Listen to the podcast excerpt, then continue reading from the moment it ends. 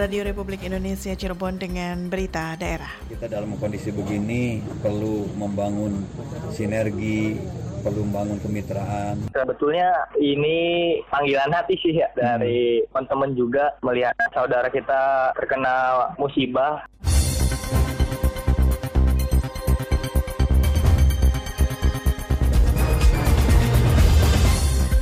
Sari berita, insan pers yang bertugas di lapangan di masa pandemi COVID-19 perlu mendapatkan perhatian lebih dari pemerintah. Lintas Komunikasi di Kabupaten Cirebon Timur melakukan aksi penggalangan dana untuk korban banjir bandang Sukabumi. Bersama Selisma Julia Sari inilah berita daerah selengkapnya.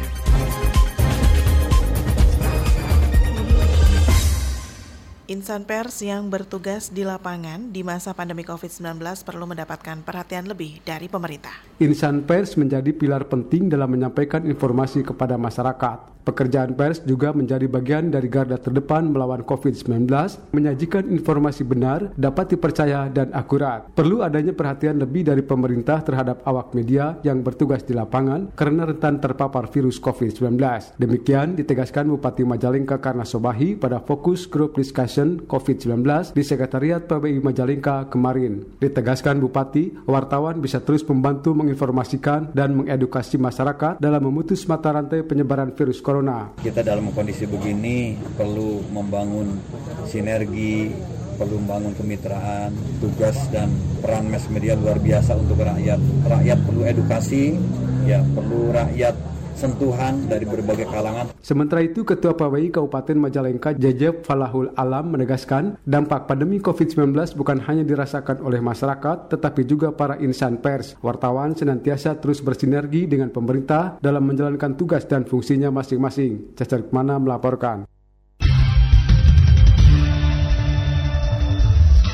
Satreskrim Polres Majalengka mengamankan seorang anggota sindikat pencurian komponen provider telekomunikasi berikut sejumlah barang bukti. Kapolres Majalengka AKBP Bismo Teguh Prakoso mengatakan tersangka berinisial MA, 30 tahun warga Kabupaten Bekasi, beraksi di beberapa daerah. Seluruhnya sindikat ini berjumlah empat orang pelaku, tiga tersangkanya masih dalam pengejaran petugas.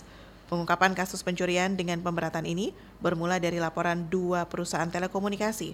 Mereka melakukan aksinya di Jalan Cimeong, Panyindangan, Desa Cimeong, Kecamatan Banjaran, Kabupaten Majalengka pada Senin lalu.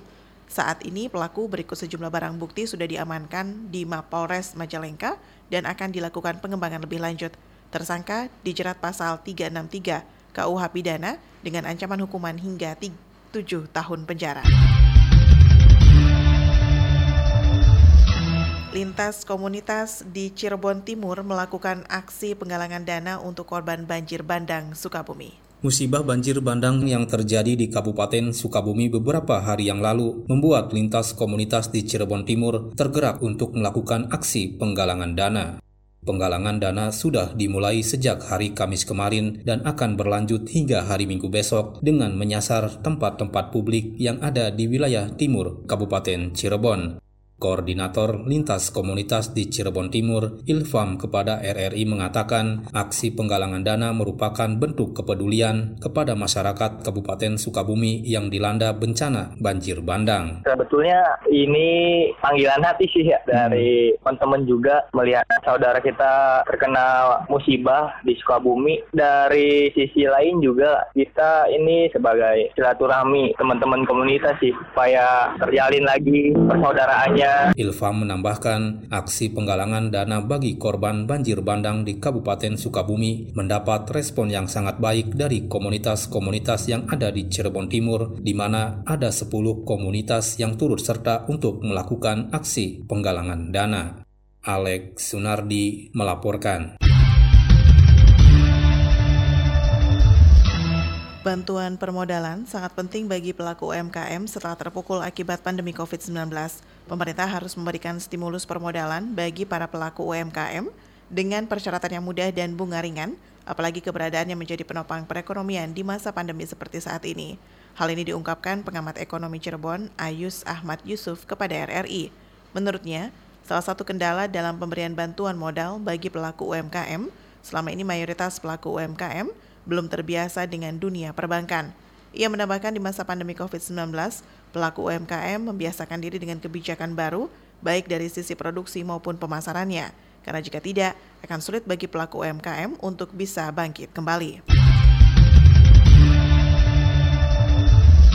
Makam Sunan Gunung Jati dan Batik Terusmi menjadi wajah pariwisata Cirebon. Selengkapnya disampaikan Yulianti. Kabupaten Cirebon memiliki banyak potensi pariwisata dan ekonomi kreatif. Namun jika peluang tersebut tidak dikembangkan dengan baik, maka tidak akan berarti apa pun. Demikian dikatakan Direktur Hubungan Antar Lembaga Kementerian Pariwisata dan Ekonomi Kreatif Chandra Negara saat peluncuran gerakan program Bisa Bersih, Indah, Sehat, dan Aman di Makam Sunan Gunung Jati Cirebon kemarin. Menurut Chandra, makam Sunan Gunung Jati dan Batik Trusmi menjadi wajah pariwisata Cirebon. Siapa sih yang nggak kenal Batik Cirebon? Siapa sih yang nggak kenal Sunan Gunung Jati? Terutama yang muslim yang muslim juga kenal juga. Wajah Cirebon itu setidaknya ada di dua tempat itu. Sekarang mulai muncul lagi. Orang datang ke sini ngapain? Ke Cirebon. Kuliner. Kuliner. Dulu saya Jawa Timur ya, nggak pernah saya dengar yang namanya empal gentong. Sekarang empal gentong ada di mana-mana. Tapi tetap orang itu datang ke sini mencari empal gentong yang paling asik di tempatnya. Dan itu adalah sebuah gelombang bukan hanya di Indonesia di seluruh dunia. Orang berusaha mencari tempat makan orang berusaha mencari tempat yang memberikan kedamaian. Kan damai lewat makanan bisa damai lewat batik bisa damai lewat agama bisa yang datang ke sini. Nah itu kita dorong. Tapi tentu saja kembali kepada masyarakat.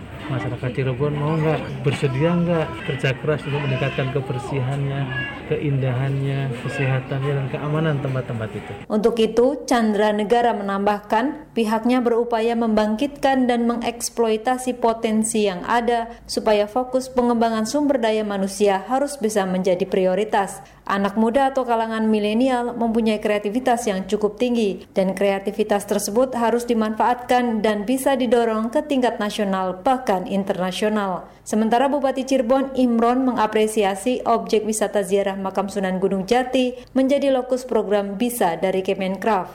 Kabupaten Cirebon karena di Gunung Jati ini adalah karena tempatnya banyak tamu sehingga Kabupaten Cirebon sebagai cermin.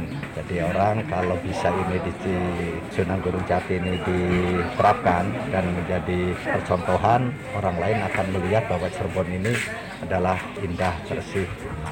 Selain itu, tegas Bupati Imron, dalam masa adaptasi kebiasaan baru, masyarakat di lokasi objek wisata wajib menerapkan 3M agar wisatawan nyaman dan aman berkunjung. Pasar rakyat musiman di Muludan tahun ini ditiadakan.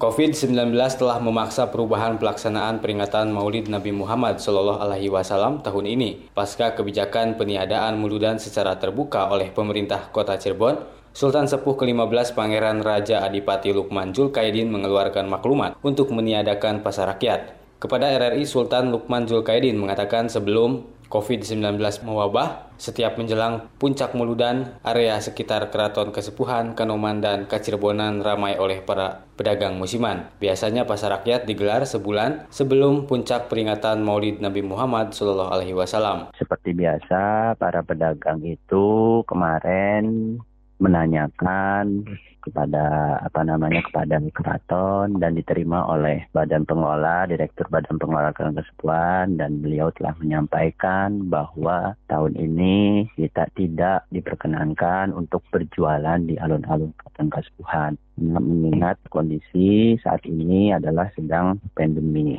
Pada tradisi Muludan di Cirebon, ritual panjang jimat menandai puncaknya yang digelar di masing-masing keraton. Sebelum panjang jimat, serangkaian ritual lain mendahului di antaranya pencucian alat makan seperti piring, mangkuk, hingga guci dan senjata kuno. Menurut Sultan ke-15, ritual yang kerap mengundang antusias wisatawan itu terpaksa ditiadakan. Upacara tradisi panjang jimat tahun ini diganti dengan pembacaan solawat, zikir, doa, dan pembacaan kitab berjanji oleh kaum Masjid Agung, keluarga Sultan, abdi dalam secara terbatas dan mengikuti protokol kesehatan. Lengga Ferdiansah melaporkan. Sejumlah pejabat eselon 2 dan 3 di lingkungan pemerintah kota Cirebon dijadwalkan akan dirotasi dan promosi pada tanggal 9 Oktober 2020. Demikian dikatakan Sekretaris Daerah Kota Cirebon Agus Mulya di MSI kepada sejumlah awak media di Balai Kota. Dikatakannya, open bidding bagi ASN Eselon 3 untuk menduduki posisi Eselon 2 masih berlangsung. Open bidding ini ditargetkan selesai akhir bulan dan awal bulan Oktober disampaikan ke KASN. Peserta open bidding berada di tempat kerja masing-masing, terdiri dari enam room diskusi kelompok, pemaparan, dan wawancara. Proses asesmen sendiri dilakukan secara virtual dan dilakukan dengan baik.